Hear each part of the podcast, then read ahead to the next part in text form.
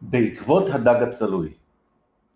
צוות של ה-National Geographic החליט לתעד בסרט את המסע הארוך של דג הסלמון מהים במעלה הנהר עד למקום בו הוא מטיל את ביציו.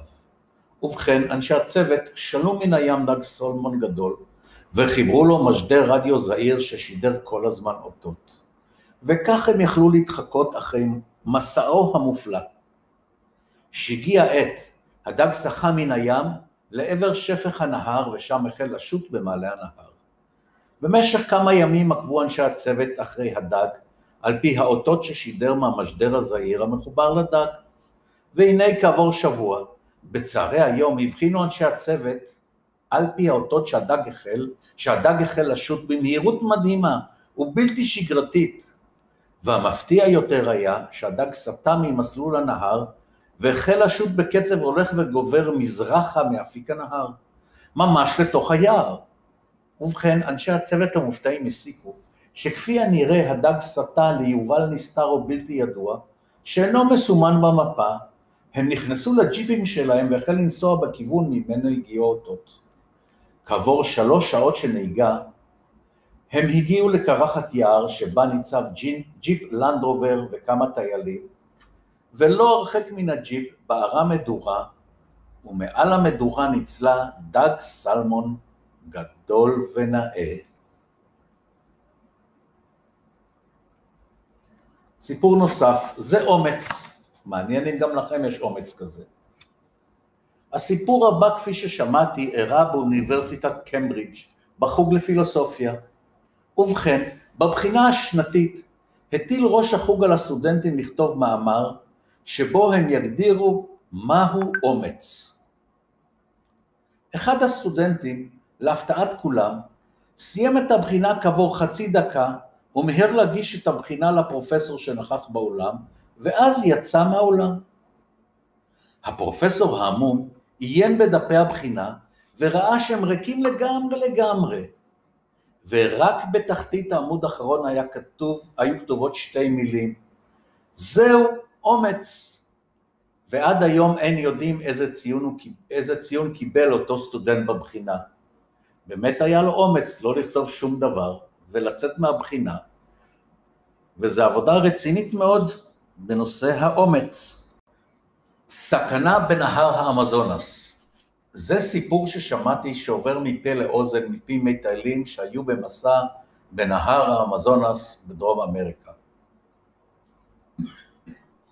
סטודנטית קנדית צעירה החליטה לבלות חופשה שנתית במסע יחיד ונועז בקנו על נהר האמזונס. היא למדה את כל מה שצריך לדעת, ממה להיזהר בדרום אמריקה וממה להיזהר ביערות הגשם ובנהר האמזונס, ואחת האזהרות המחמירות ביותר שהייתה שם היא, לא ש... היא שהיא לא תעז לשחות או לרחוץ במי האמזונס.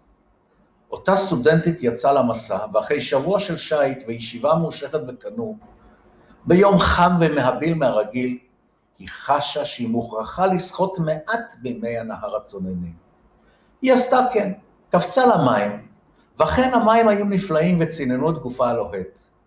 אך בעת ששחתה כך סביב הקנו, היא לא שמה לב, ובעת שהסתובבה ירד הראש שלה מתחת למים, והיא בלעה כמות לא מבוטלת של מים מהנהר.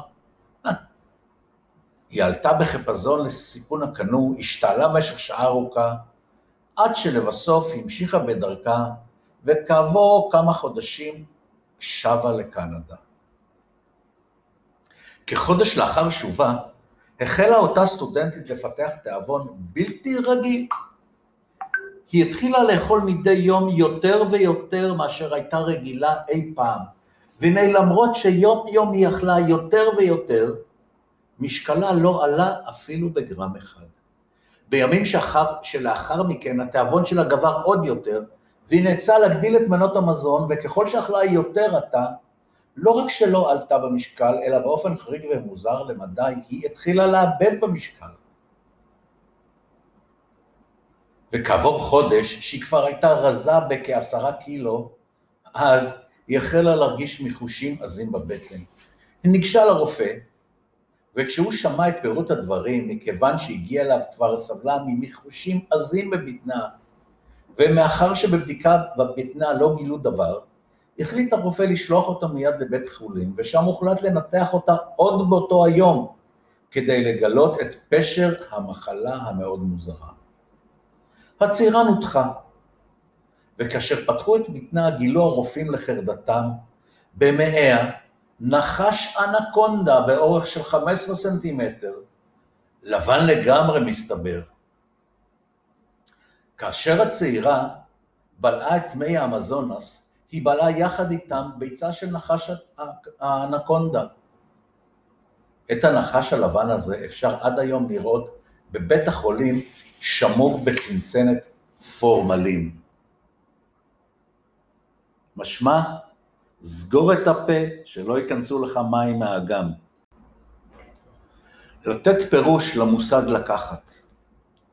מישהו בעיר אחת בבלגיה החליט לגנוב לבנים מאתר בנייה. זאת כדי לבנות לעצמו מוסך קטן למכ... למכוניתו.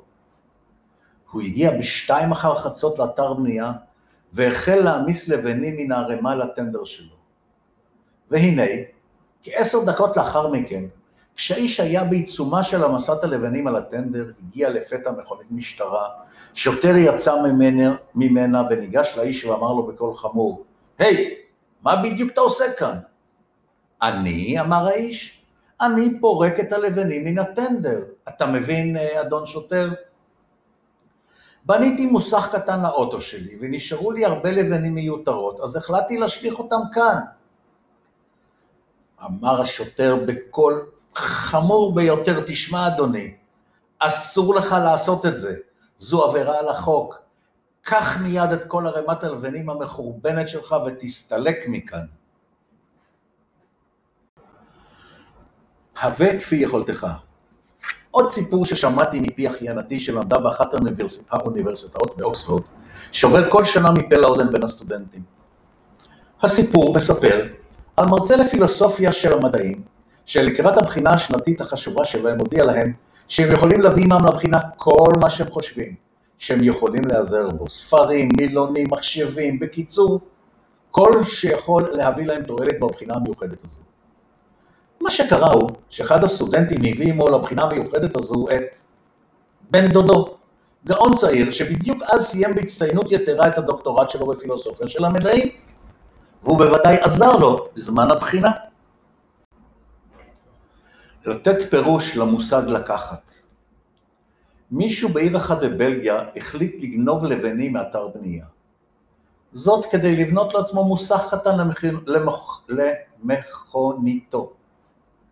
הוא הגיע בשתיים אחר חצות לאתר בנייה והחל להעמיס לבנים מן הערימה לטנדר שלו. והנה, כעשר דקות לאחר מכן, כשהאיש היה בעיצומה של המסת הלבנים על הטנדר, הגיע לפתע מכונית משטרה, שוטר יצא ממנה, ממנה וניגש לאיש ואמר לו בקול חמור, היי, hey, מה בדיוק אתה עושה כאן? אני, אמר האיש, אני פורק את הלבנים מן הטנדר. אתה מבין, אה, אדון שוטר?